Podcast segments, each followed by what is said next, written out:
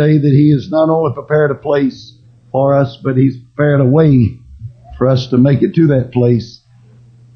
Messages to whosoever will. And this hour that we're living in now, people's time is running out. And uh, deciding where they're going to spend eternity should be the first, foremost thing on everyone's mind. I say deciding and preparing for where you're going to spend eternity should be the first and foremost thing on everybody's mind. Amen. There's not much of this world left. It's really not. Not much of this world left. It should not be a hard choice. Really shouldn't. Because if you choose this world, you're not going to get much of it. Amen. But if you choose the world to come, that's eternity. Ever and ever.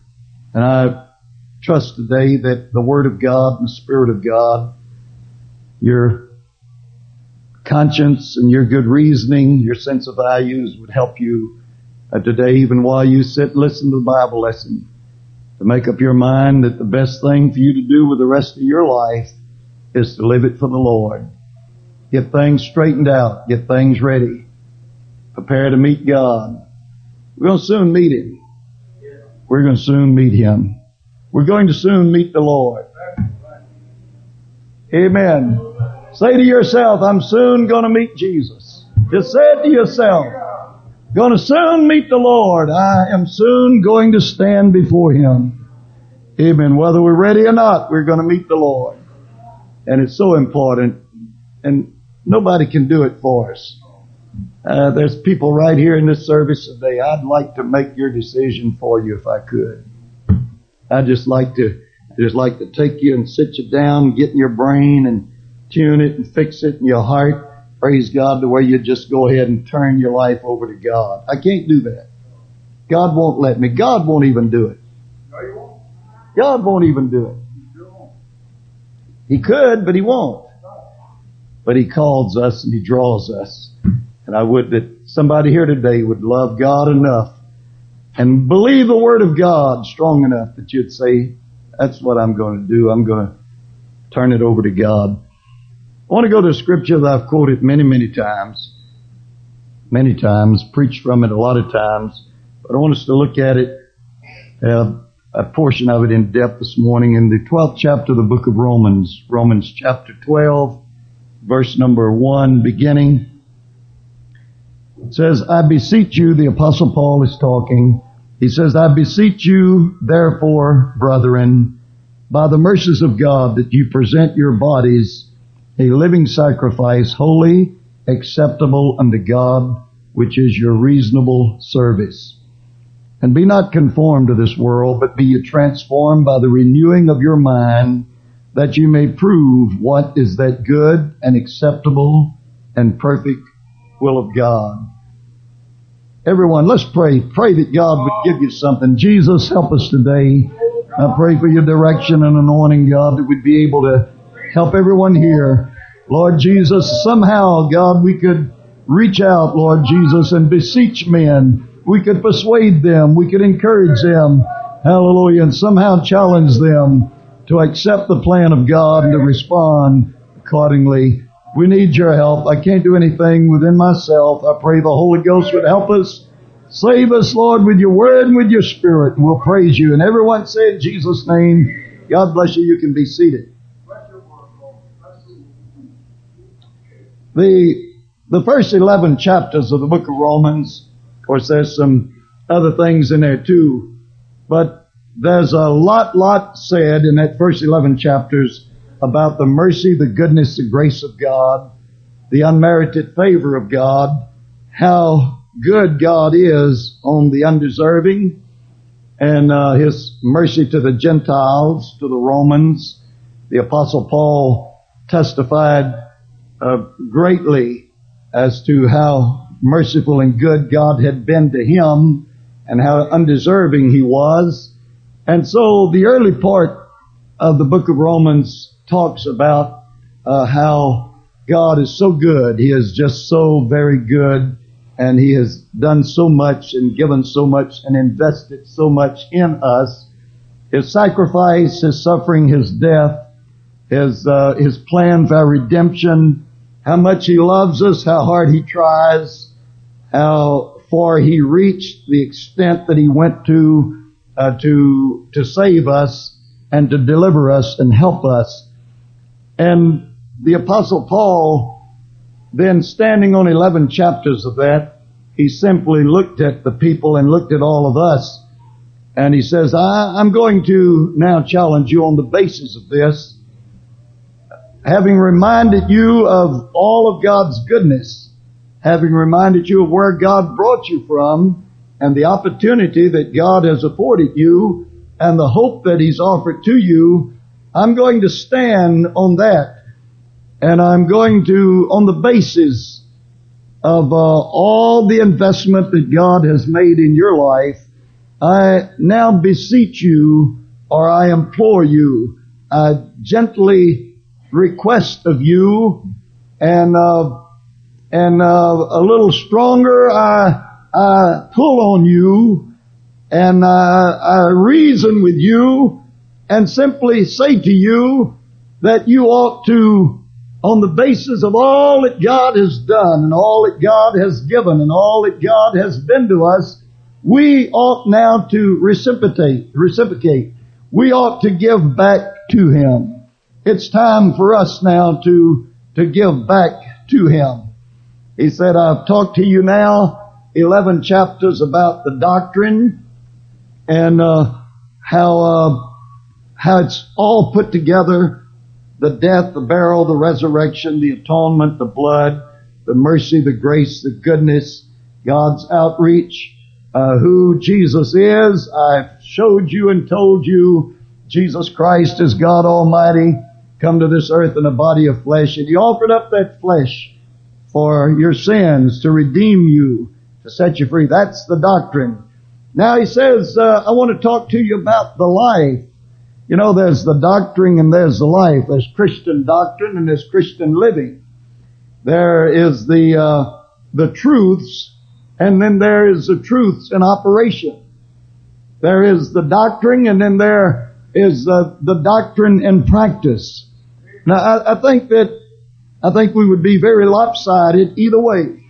If all we had was, was doctrine all that we had was uh, was the ideas and the religious teachings and the religious principles, and we were very versed in all of that.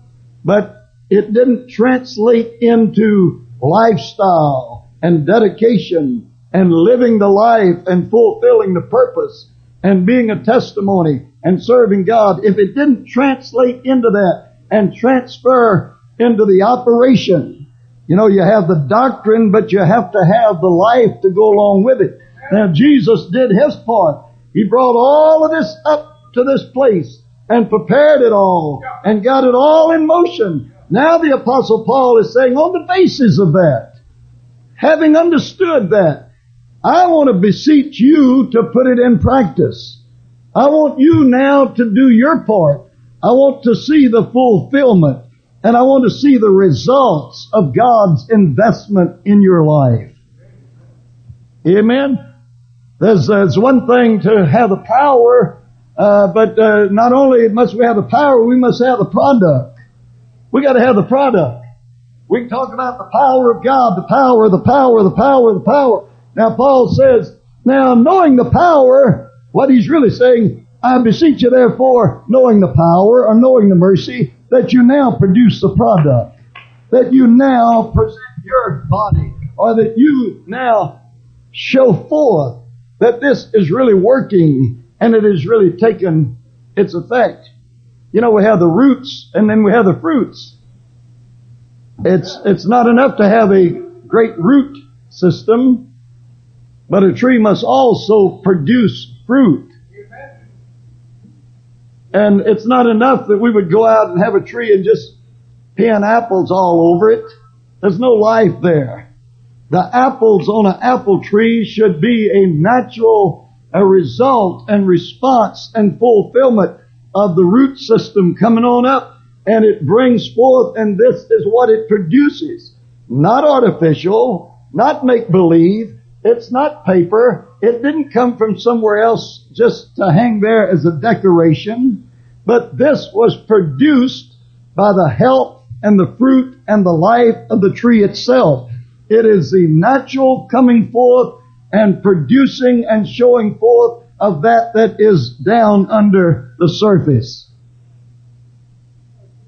Amen. Now I'm not going to get real deep and complicated, so don't think I'm going to go off in some long, big old ring. I'm not. I want you to follow me carefully. If there is the power, then there needs to be the product. If there is the doctrine, it needs to be reflected in the lifestyle. Amen. If there is the root system, if there is, has been invested in us, uh, the, uh, the, the values and the doctrine and the crucifixion and the suffering of Jesus Christ, if He so loved us that He gave His only begotten Son, His own flesh was invested in us to produce this, to bring into being a powerful redemptive salvation plan. Amen? Then the apostle Paul said on the basis of this, he expects to see some results in our life. And he says it is not unreasonable that he expects this. I don't think it was unreasonable uh, that the uh, the husbandman came to the garden and said, "Cut this tree down." For years I came seeking fruit on it, and there is none. I did everything, and I have a right to expect. I have a right to expect that there would be fruit on this tree. And if there's no fruit on this tree, the whole plan has failed. It's not a part of the process. It's not working. It is not working with this tree. Whatever is supposed to work is not working with this tree. That tree over there, I did the same thing to it, and it's producing fruit. And over here, this is producing fruit. I have to work harder on some than others. You have to put more fertilizer. You have to take into account the ground, a lot of other adversaries and problems.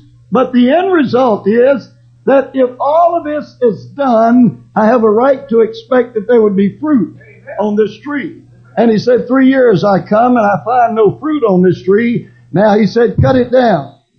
He is not being mean. He is not being unreasonable. He is not being hard or harsh when he says cut it down. Because it should have produced. And the reason it was not already cut down is because the one that was tending the garden said, please give it a little more time and let's see, maybe it will. Praise God. Let me say to all of you here today, if God has invested grace and mercy and love and care into your life, and as yet you're not producing that real Christian example and testimony and lifestyle. The power is invested, but the, pro- the product is not there. You're not producing. Amen. Ask God to have mercy on you and give you time and get busy at it and get started. Amen. And see if you can turn that process around. And if you can't come forth with something to show God, impress God, and let God know, amen, that what He's putting in you is not wasted. I encourage you and I beseech you and I beg you in Jesus' name, amen, to consider that it's time for all of us to start showing God that His investment in us is not wasted. We have the doctrine, Brother Mac, if we have the doctrine, we ought to have the life that reflects the doctrine. Amen. If we have been taught then there ought to be the results of the teaching. If we know the Word of God, then we ought to reflect the Word of God in our daily living. I think that it's, I think that it, uh, it we're going to answer on Judgment Day. The Bible said to whom much is given, much also is required. Thank you, Sister Barbara, for your testimony. She said, in parts of the world this morning, people are persecuted. They suffer because of the name of Jesus. If they try to worship God, they're persecuted. They're punished. Oh, but she said we have the opportunity, amen, the liberty to pray, to sing, to worship God, to glorify God. Let me tell you, Amen. If we are given that opportunity, God expects us to worship Him and praise Him. Amen. If in a little underground, in a little underground dungeon somewhere, our little basement cell in China, they're gathering this morning to worship and somebody's at the door. Amen. Tell them don't get too loud because the soldiers will come and those people are doing the very best they can. That's all that they can do. That's the most that they can praise Him. Hallelujah. And if we walk in here and we just look around and we don't care to worship the Lord, the Bible said to whom much is given, much is also, it didn't say much is also expected. It said much is also required. Amen. Much as uh, if I have if I have something to praise the Lord for, and if I have opportunity to praise the Lord, and if I know how to praise the Lord, amen, then it is required of me that I praise the Lord. I have the doctrine and I have the opportunity, amen, and there ought to be the results of that manifest in my life. And Paul said, I beseech you on the basis of this. Therefore, you know, it's kind of pivotal. It's kind of like we would take a balance, a balance scale, and on that pivot, this scale would be. Uh, you see it sometimes as a symbol of justice. The, the scale of justice. You put something over here, you have to put something of equal value over here to weigh it out.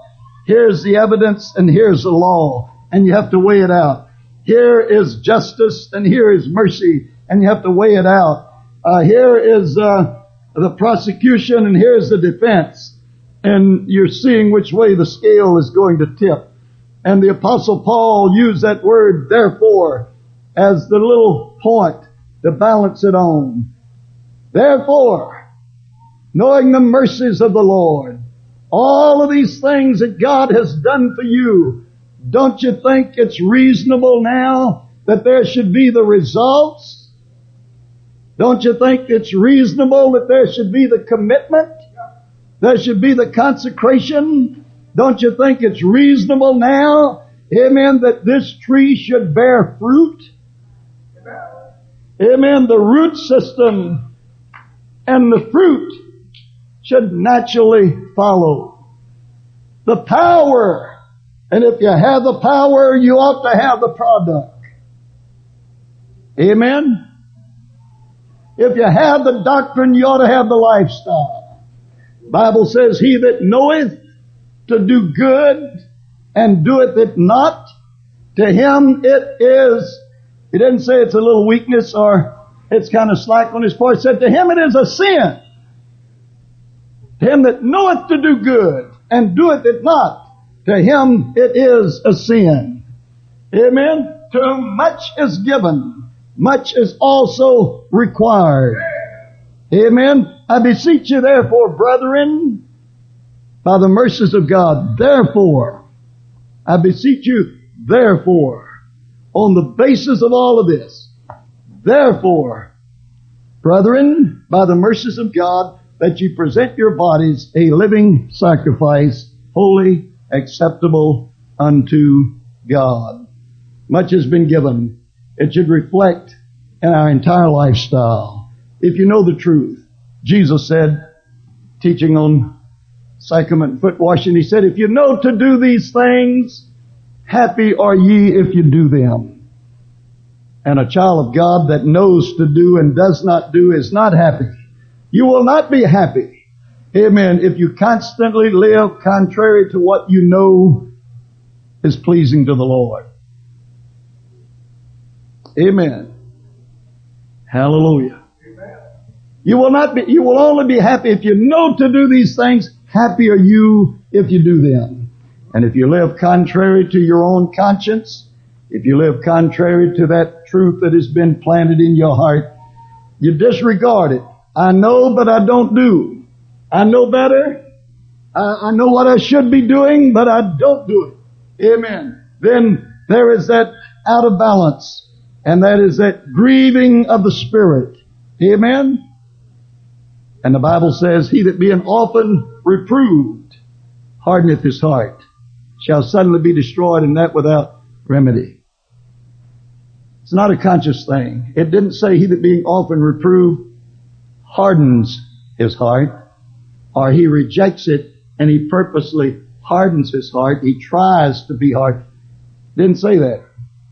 It doesn't really require any action on your part at all. If you have to, if you have to be gotten on to, if you have to be gotten on to, and gotten on to, and you should have known, but you have to be gotten on to again and again about your church attendance, about your prayer, about your participation in church, the way you live, the way you dress, the way you act. You constantly have to be fussed at.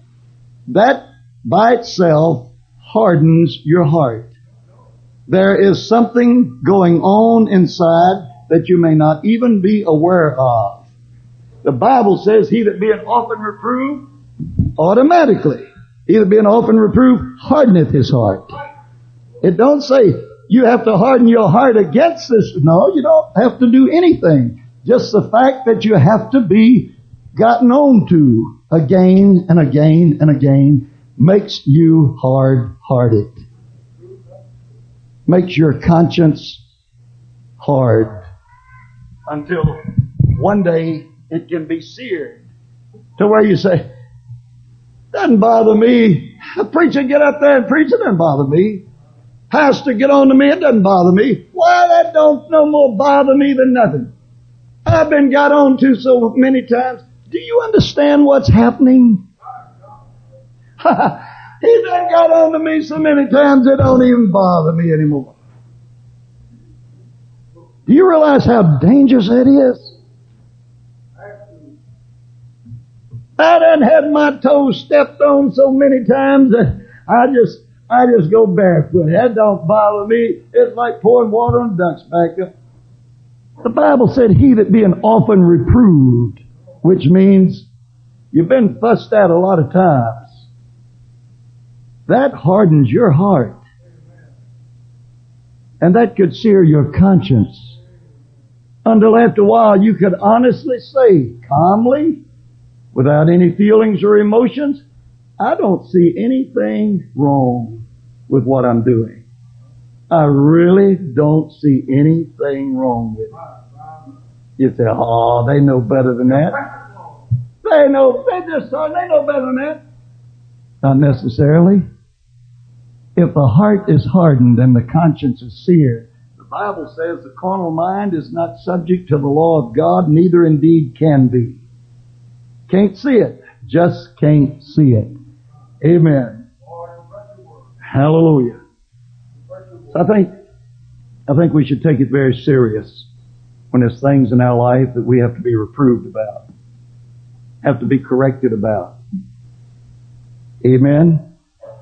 If we have to be corrected about our children, about the things that we're allowing in our home, about the way we're acting, talking, dressing, the places we're going again and again, again and again, and it keeps on happening and we do not change, something's happening inside of us. Something's taking place there. There is a process as, as a shutting down, as a shutting down of our mechanism that causes us to be sensitive to God. After a while, we can just stand and watch the end of the world coming. Let them bomb the trade centers. Let the airplanes fall out of the sky. Let the prophecy be fulfilled. Let there be signs in the heavens above and the earth beneath. Let all these things happen. Amen. And we'll just boldly wait for the trumpet to sound, knowing that we're not going. Or hoping somehow maybe I will go. And we'll just do nothing right on up, right on up to the coming of the Lord. Now, in 120 years, and we're not going to be here that long, but in 120 years, the people in Noah's day, they totally became insensitive and untouched and unmoved by what was taking place when Noah was building the ark. He told them, destruction is coming. It's going to rain. The only safe place is in the ark. God has a plan. If you reject God's plan, you're going to die. If you don't follow God's plan, you're going to be consumed. You're going to be destroyed. They listened to it. They knew it. They could say it as good as he could. They learned it. But over a period of time, their heart was hardened to it. So much so. Let me show you a parallel here. The Bible says, as it was in the days of Noah, so shall it also be in the days of the coming of the Son of Man. Now there's a whole lot of things. It says they were married and given in marriage. Uh, they were eating and drinking. Uh, they were unthankful and unholy. All of those are signs. These are the conditions in Noah's day and these are the conditions today. Let me tell you another parallel. As it was in the days of Noah, they heard what he said. They paid no attention to it. They kept on rejecting it until after a while they hardly even paid attention to it. They hardly even thought about it. So much so that the closer they came to the destruction, the less they felt and the less attention they paid. Now I'm going to prove that to you. Brother Mac, they had resisted and rejected so long. They had hardened their hearts so many times that the Bible tells us that the animals entered into the ark and the door stayed open for seven days after the animals entered into the ark and nobody went in the ark to join Noah and his family even though they saw all of these signs fulfilled and they they just they had hardened themselves so long they had rejected so long they had put off so long and they had uh, disobeyed so long that they just couldn't get themselves. Let me tell you, you can't just stand by the side of the road and watch them animals coming by two by two. Never, never did see animals like this. Well, they must be from up in the other province, province or something. Man, look, look at those animals. That was, uh, where are they going? Well, they're going down there and getting that boat. That's, that's what Noah said is going to happen. Two by two said they're going to come in. Yeah. Well, that's kind of got me worried. Yeah. Do you see that? Yeah, I've been thinking about that too. Amen. Yeah, we, maybe we ought to pray. Yeah, and watch them going down there, going down there. Said, do you see them elephants come by here? Elephants? I didn't know we had elephants. Yes, sir. Look, them tracks that big right there, right on down. Signs of the end. Signs of the end. That big in the sand. Elephant tracks. Didn't know we had elephants here. Signs of the end. Walking on down there. Where'd he go? Went and got in that boat. Got it. Well, well, I'll tell you one thing. Yeah, uh, everybody knows it won't be long. Time's running out. There's no doubt about that. Time's running out. No doubt. Signs everywhere. Getting in that boat. And the door's still open. I know what you're saying. Man, if that had been me, I'd have got my babies. I'd have got my children. If my husband didn't want to go, I'd say, come on, children. Amen. If you don't want to go, let's us go anyhow. If my wife didn't want to go, I'd say, woman, amen, I, I'm not going to drown with you. I'm going to take the kids and we get in that boat.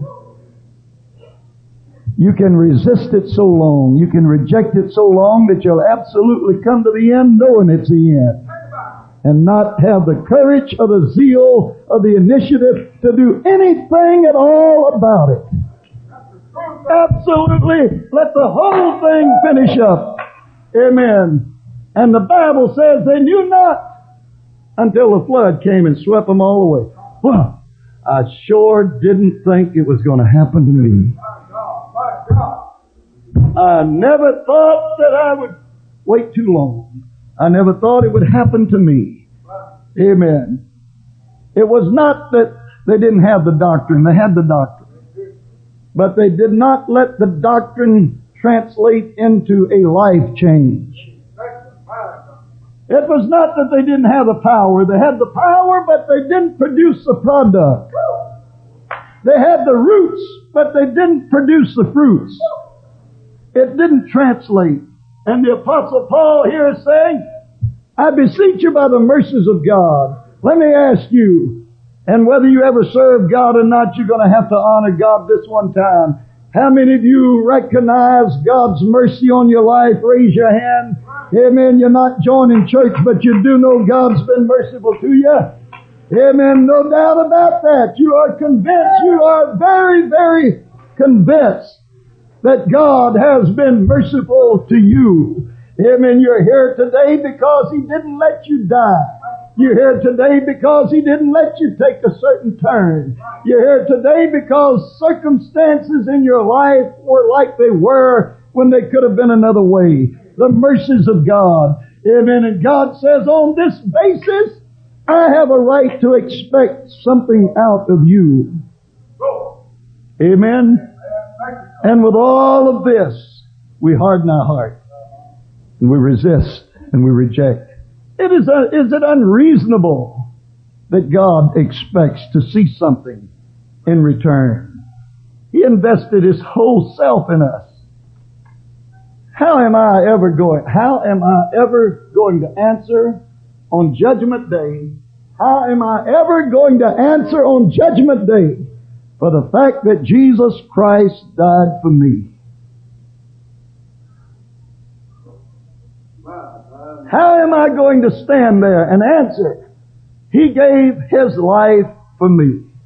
Jesus suffered and died in my place. Jesus paid for my salvation.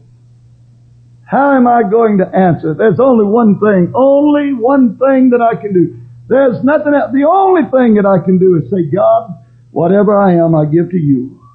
Whatever I have, I give to you. Amen. My mind, my heart, my soul, my body, my energy. Amen. I give to you. That's all I can do. I say that's all that I can do. Amen. How are you going to answer to God? If you're self-will, it's my business how I live my life. Nobody else's business how I live my life. I have a right to do all of this. I don't have to answer. Go right ahead. One of these days you are going to have to stand there and be measured by the mercies of God. You're going to have to answer to your response of God's grace and His goodness in your life. Amen. God has done so many things, so many things to help us and to save us. Brother Anthony, I believe, who sings that song. What more could he have done? What more could God do? What more could God do? I'm going to tell you, the more God does, if we don't respond to it, amen, it just adds judgment to us. Amen. Eternity is would have been better. Eternity would have been better for some folks if God had not been so good to them. Y'all listening? Eternity would have been better for some folks if God had not been so good to them. Because God would not have expected as much. And Paul here says, present your bodies a living sacrifice. Does God have a right to my body? Does God have a right to lay claim to my body? Now let me, let me tell you, if there's anyone here today, you're still of that idea that, uh, what I do with my body has nothing to do with my relationship to Jesus Christ. If my heart is right and I love Jesus in my heart, He doesn't uh, have any right. He doesn't lay any claim to my body. I want to tell you, you're scripturally wrong. Amen. The Bible says, know ye not that your body is the temple of the Holy Ghost. Know ye not that you're bought with a price. The blood of Jesus Christ. We're not our own. We do not belong to ourselves. When we sold out to Jesus, we became His property. We became His property. He says, in the day that you seek me with all your heart, soul, mind, body, spirit, and strength. Nobody receives the Holy Ghost unless they give themselves to the Lord. Amen? Not just your mind, your spirit, you've got to give your body to the Lord. Our bodies belong to Him. Amen? And that's why He said, if any man defile the temple of God, which is our bodies, know you're not your body is the temple of the Holy Ghost. That's talking about this fleshly, fleshly, visible, earthly, human body is the temple of the Holy Ghost. The Spirit of God dwells in our fleshly body. Amen? Amen? The Holy Ghost is the treasure. The vessel is our body. And we have this treasure in earthly vessels. Human bodies. Physical, flesh and bone body is the temple of the Holy Ghost and it belongs to God. And if this, if this is a little dry, I'm not troubled about it. Very important. It is very important. It is very important that we live with this concept and this understanding, that we appreciate it and we live our life according to it. We have to know this. Our body is a temple of the Holy Ghost. God lays claim to our fleshly, earthly body. And if God has redeemed us and saved us and invested His power and His grace in us and His blood and His suffering, and then He says to us, now I want you to give me your body. I want you to present your body. Present your body. Everybody say my body. But it belongs to Him. And He said, you, you're, you're holding back on me. Your body belongs to me. You don't have a right to do what you want to with your body because it belongs to God. And God says, I purchased it. And your body is a temple of the Holy Ghost. And if any man defile the temple of God, him will God destroy. For the temple of God is holy, whose temple you are. You know, it's scary. It's scary that uh, now anytime a jetliner gets off course, anything unusual at all, deviate from, a, uh, from the flight plan in any way. There's a couple of F-16s that immediately scoot up in the air with their guns ready. And they get right on the side of that. And pretty quick, they want to know what's going on. Because this plane is supposed to be going this way, and if it's going that way, and if an explanation is not going to be given pretty quick, it's going to be shot down. With all its innocent human beings in it. With that pilot that's flying the airplane. With that, all their luggage and everything. Mothers and daddies and little children. They're going to shoot it out of the air. Because it's on a collision course. They have determined that something is wrong. It's flying. It's, it's targeting a bridge or a building or a capital or an oil refinery or something. And American American flyers, American military men are going to reluctantly follow orders and shoot that plane down out of the sky and destroy it. Destroy it because it has deviated from its acceptable course and purpose. Now, if we had had this kind of of uh, safety in place on the 11th of September, there was plenty of time for either of these two planes to have been shot down before they bombed into the trade centers or before they uh, bombed the Pentagon. Uh, we didn't have this in place then. They got there, but it was late. And it's a horrible thing to consider. It's a horrible thing to consider. But the Bible says, I want you to follow this. You say, oh, this is harsh. This is hard.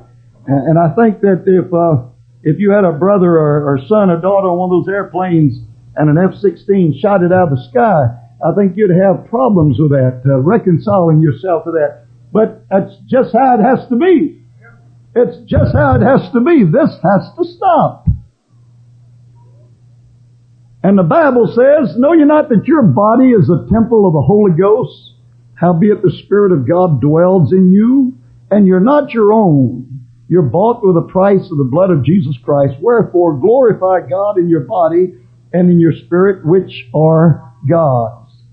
And it says, and if any man defile the temple of God, him will God destroy. For the temple of God is holy, which temple you are.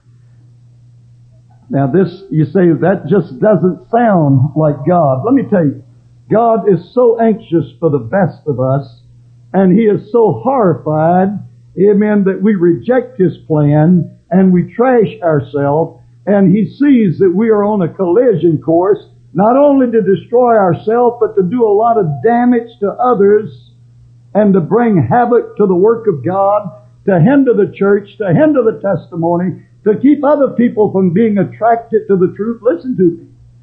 To keep other people who would have been saved from coming to God because of the, of the shame and the reproach that we bring. Amen. God says, before I allow that to go too far, I will destroy that person. I will destroy them. If any man defile the temple of God, him will God destroy. Does the Bible say that? Does the Bible say that? Well, if that's not what it means, you tell me what it means. The sad truth is I've seen it happen. In 45 years of pastoring and 15 years of living with a pastor before that, I've seen it happen. I have seen people who absolutely refuse to yield their body as a living sacrifice unto God. They insisted that they had a right to do as they pleased with their own body. They insisted that they had a right to dress like they wanted to, go where they wanted to, talk like they wanted to, do what they wanted to with their own body. Amen. They defile the temple of God and I've seen them destroyed. I've seen their life be on a collision course.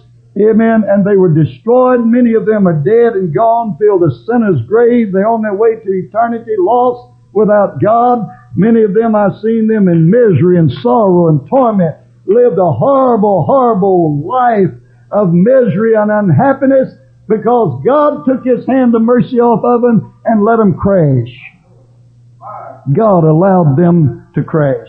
The scripture said, the scripture said, if any man defile the temple of God, him will God destroy. I'm telling you, because of the investment that God has made in us, He has a right to expect that our bodies will present righteousness, holiness, godliness, morality, decency, Christianity, and bring glory and honor to God and not bring embarrassment or shame or reproach.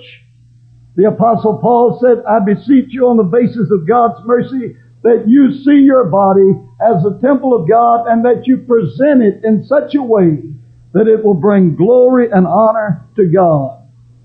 We do have a responsibility as to how we present our bodies. Ooh, y'all getting quiet out there today. We have a responsibility to God.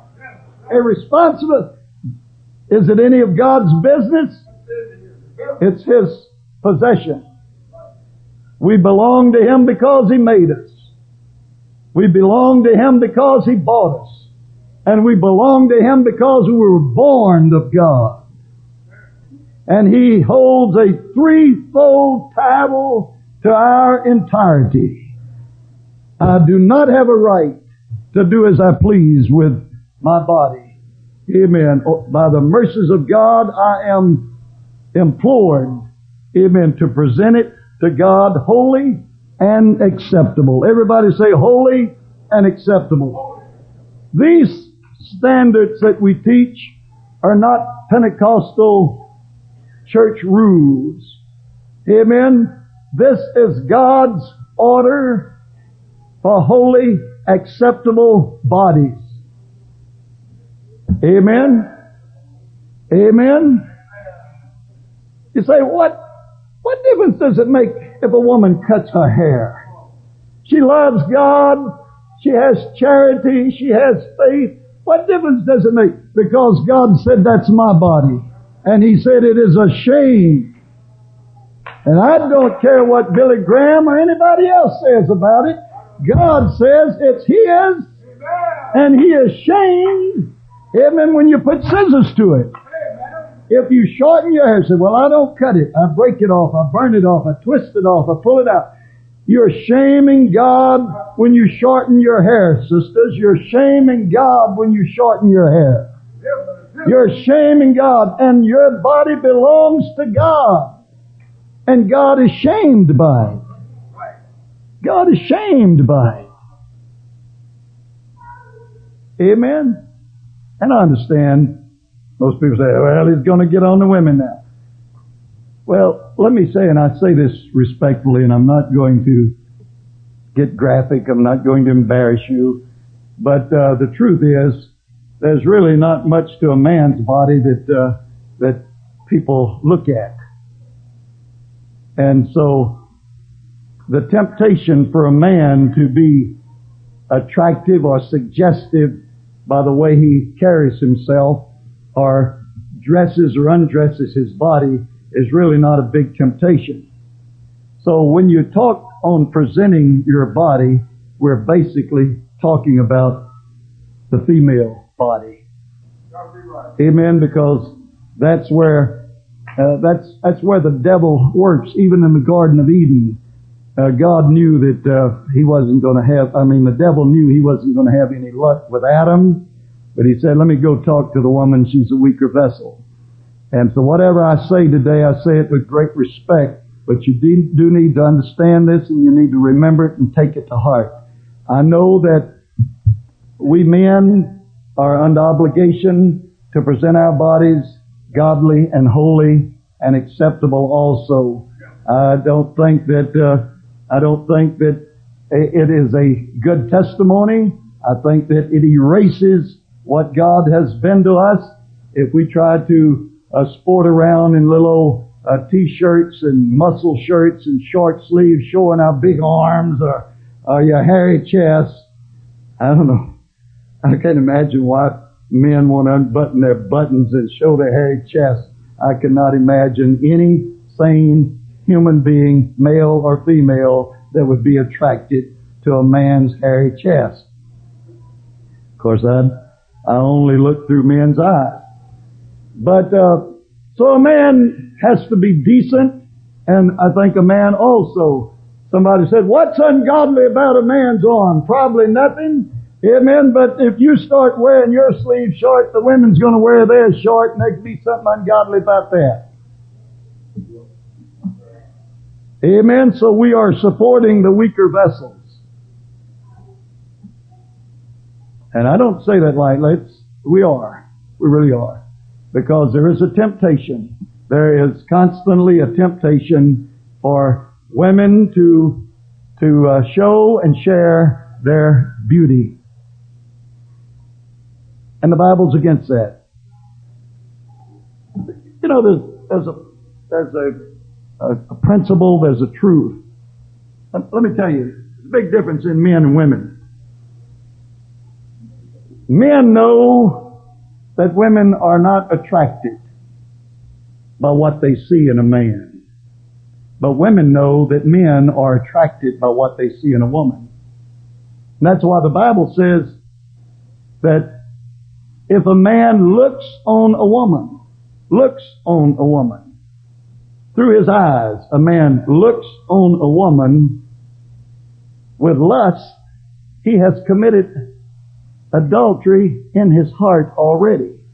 If he looks on a woman with lust, he's committed adultery in his heart, committed sin in his heart. And somebody said, well, if you look on a woman, you're just as wrong as if you I took a woman and went out and committed adultery with. No, no, no, no, no. It didn't say that is the same as if you physically committed this sin. It's not the same. The damage is not the same. The fallout is not the same. If you look at a woman and lust after her, you can go and repent. You don't have to go to that woman and say, Sister, I want to tell you I'm sorry I lusted after you. I want you to forgive me. Don't do that. That's not part of repentance. Amen. The Bible said God's not the author of confusion. Don't go to a man and say, brother, I want you to forgive me because I looked at your wife and I had thoughts and I want, no. If it was in your mind, you take it to God and correct it to God. Amen. But a physical, a physical transgression, a moral sin and transgression, fornication and adultery is much, much more damaging, destroying, and ruinous hurts a whole lot more people and it is impossible to ever erase. If you had something in your mind You pray, put it out of your mind, fast and pray until that doesn't happen and doesn't live there. Amen. And lust is gone from you. You go on with victory without any residual damage. Amen. Without any residual damage. But if you physically commit adultery, you will never, as long as you live, totally erase the damage that was done. So it is not the same. Having said that, let me go back to my subject. Paul said, present your bodies. Present your body. And I'm going to ask all of you men and women alike to consider right now, what does God expect of me in the presentation of my physical body? What does God expect of me when He says holy and acceptable unto Him he says it's your reasonable service. He's not being unreasonable. He's not imposing on us. He's not being mean to us. When he says, I expect you to present your body in a holy, acceptable way that will bring honor. I've invested my grace and my mercy in your life, and this I expect to you, and it is not unreasonable. Present. So ask yourself, what is a godly, holy, acceptable presentation of my body to the Lord. If a man looks on a woman to lust after her, he's committed adultery in his heart. So any woman that dresses or acts in such a way as to invite a man, a man's lustful stare has taken her body and made it an instrument of unrighteousness, has made it a tool of the devil, a decoy of Satan. Amen. To dress in such a way as to invite the lustful stares of the opposite sex, you have willingly and knowingly made yourself a decoy of the devil. You made yourself an instrument of unrighteousness because what you're doing may cause someone to look and lust. You say, oh, well, it, it, it, I ain't the one told him to look. I'm not uh, But you have a responsibility to God to present your body. To present your body. Holy, acceptable. Holy and acceptable. Present your body holy and acceptable. Someone said, well, God's blessed me. God's blessed me with this fine figure, and it'd be a shame for me to try to hide it. Just remember, you belong to God. Your body belongs to God. And He demands that we present our body, no matter how fine it is, that we present it unto Him holy and acceptable, godly, decent, and modest. Amen? You know, see if I have, alright. I'll put this in my pocket here. Now just make sure you see the corner of it. And uh, I got it. I may as well show it. That's a hundred dollar bill. And ain't none of your business whether I have another or not. But I'm suggesting by this that I probably have a pocket full of them, which I don't. But for some reason I put this up here. You pass by and say, you got money. Got money. Brother Johnny don't have no hundred dollars in his pocket. Brother Major's dad's got money. Got money. Just because I have it doesn't mean that I've got to show it off and make somebody want to sneak around and see if he can sneak it and get it. Amen. Just because you have it, you don't have to be cheap and tacky with it. Just because you have it, you don't try, have to try to show it. Everybody with any sense knows everybody's got it. Some a little different, some a little different.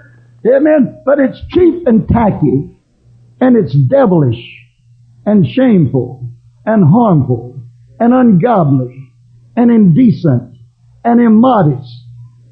And it's an insult to God. It hurts the church. Harms the testimony.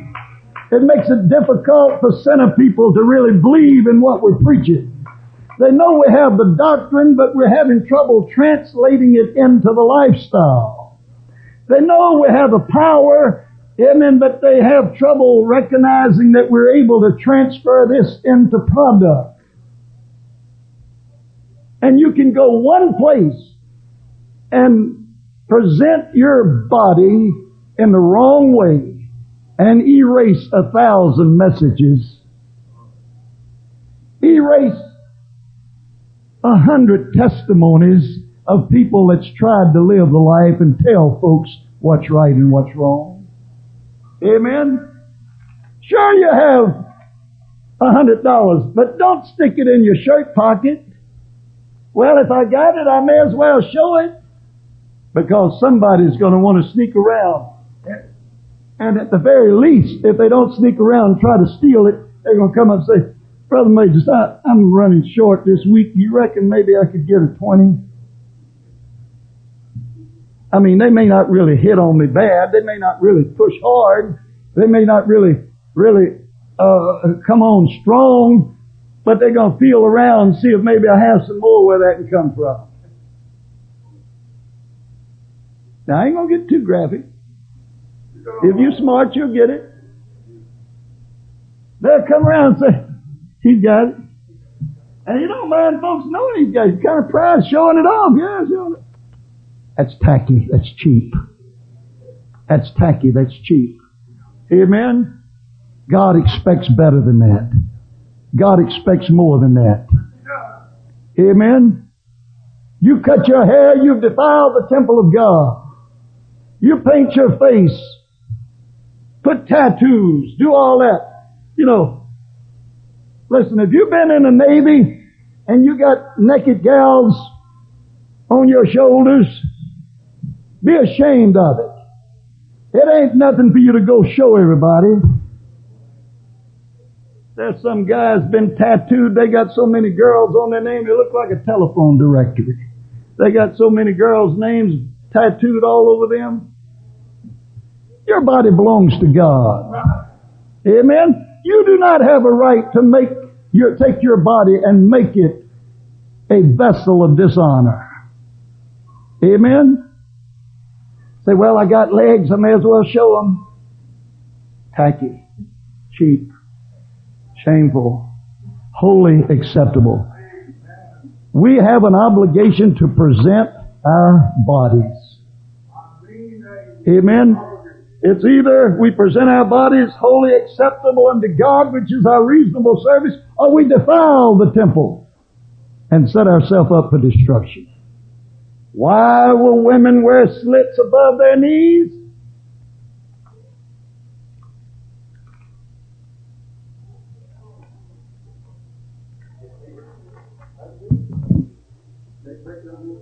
Can't make nothing else out of it.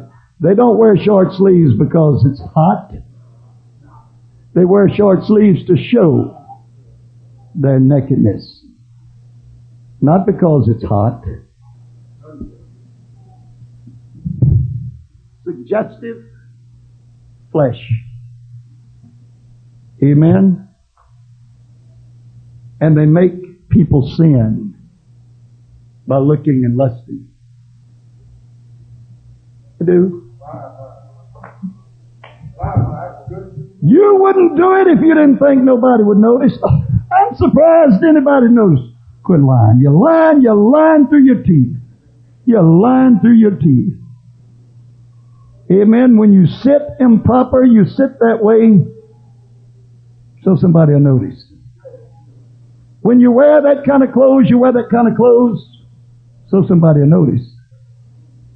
You dress like that so somebody will notice. And when they notice, they could be tempted. And they could be lust. The Bible says a man looketh upon a woman. A few years back, let me put this up for y'all. Somebody want a bar, sure as the world. I'm saying again, you start trying to show it off, somebody's going to want to borrow. Or they're going to want to steal. I went a few years ago with my brother-in-law, a lawyer, met with a man in Laurel, Mississippi.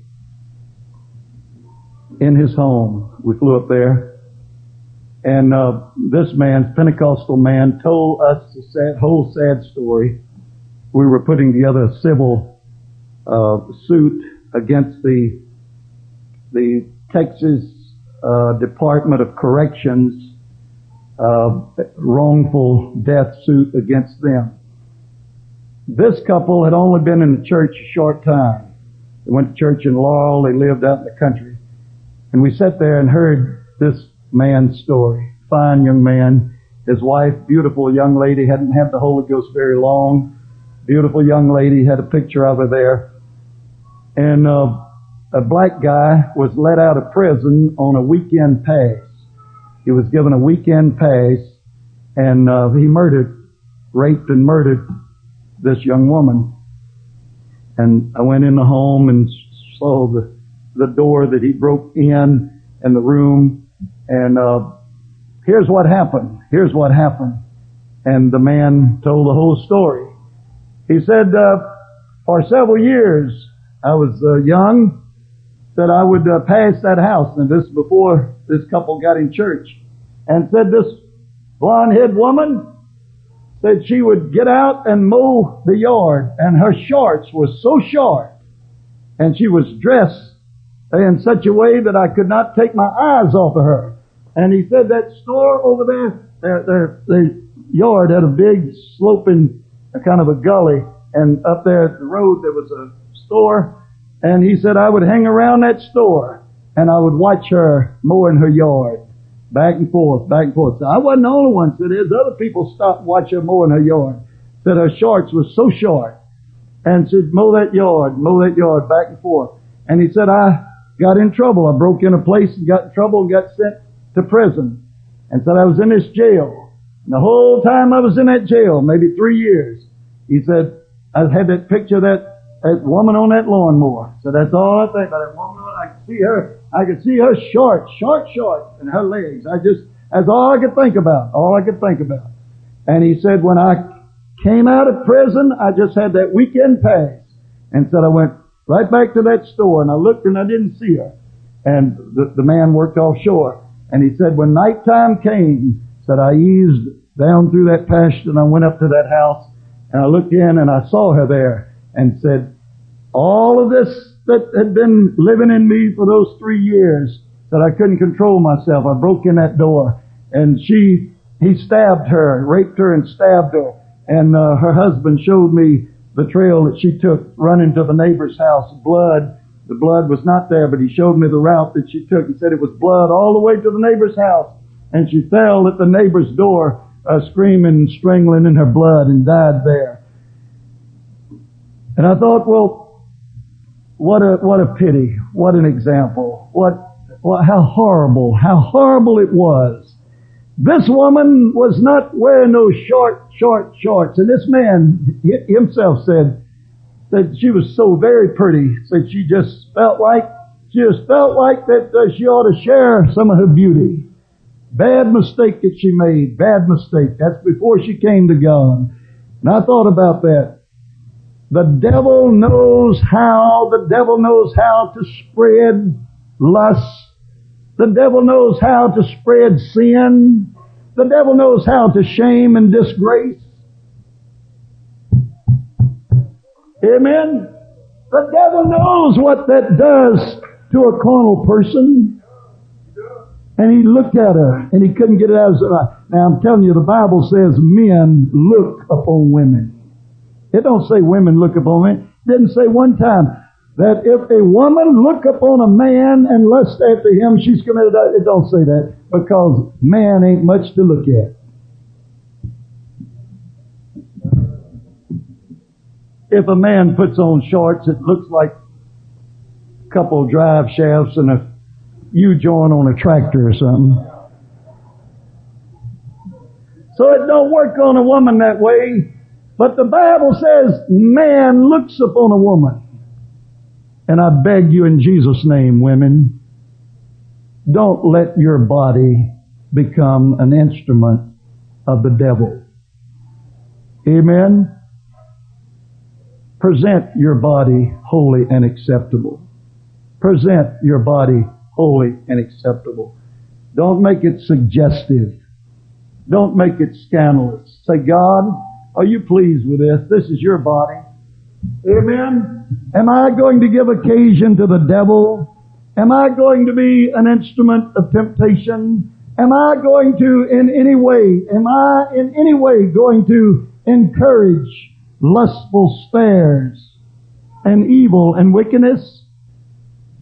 God's been good enough to us, we owe it to Him. I say we owe it to Him. I say we owe it to Him. Amen. We owe it to Him. We owe it to Him to present our bodies a living sacrifice, holy, acceptable unto God. Does it make a difference? Amen. It makes a difference whether God blesses us or destroys us. I appreciate God putting up with us so long. Amen. Showing such mercy to us. Amen. Now everybody in the house ought to respond to that. I, I, I don't ask for response to, to cheer my preaching on. Amen. But you ought to respond to the mention of the mercy and the grace of God. Amen. You ought to say, yes, He's been good to me. God has been so very, very good to us. Hallelujah. And sometimes we just kind of forget that that's what it's all about. That, well, I go to church and I know I love God and these other things are not very important. We need to reassess all of that. It is, that's who we are. That's what we are. That's our character. That's our person. That's who we are. My body is my testimony. Amen. What people see. Amen. What people see is the billboard that advertises my religion. I can't, I can't convince you of my doctrine unless I show you my lifestyle. I can't persuade you of the power unless I present the product. Amen? I can't convince you of my tremendous root system if I don't produce the fruit. Amen. I want us all to stand. Mothers, don't let the devil tempt you, amen, to dress your little girls and your children in a suggestive way. You don't want your child to be an instrument of hell. You don't want your child to be a vessel of the devil. Amen. Keep it clean. Keep it right. Keep it modest and godly and holy. And ask yourself carefully, am I presenting? You know the reason Elvis Presley swayed and twisted and carried on like he did? He was presenting his body as an instrument of hell to incite and excite, amen, the carnal, fleshly, fleshly animal instinct, the devilish sinful part of human beings. That was his presentation. Praise God. God help us to learn how to present our bodies unto the Lord. Present ourselves holy, pardon me, holy and acceptable. I, I just want everybody to come pray this morning. Visitors, seekers, new people, backsliders, saints, everybody. I want us to come pray and say, God, help me to understand this. Give me the grace and the will and the desire. God, give me the desire where I don't want to do nothing but please the Lord. Amen. Erase everything out of my life that is questionable. Amen. Help me, God, not to take no chance at it. God, if you're going to be insulted and embarrassed, Amen. If your name is going to be shamed, God, help me not to do anything, not to do anything or behave or act in any way, amen, that's going to cheapen my testimony or myself as the body of Christ. Hallelujah. Let's pray. Let's talk to the Lord. Let's talk to God and ask God to help us to fully understand and appreciate this this morning in Jesus' name. Hallelujah. Hallelujah.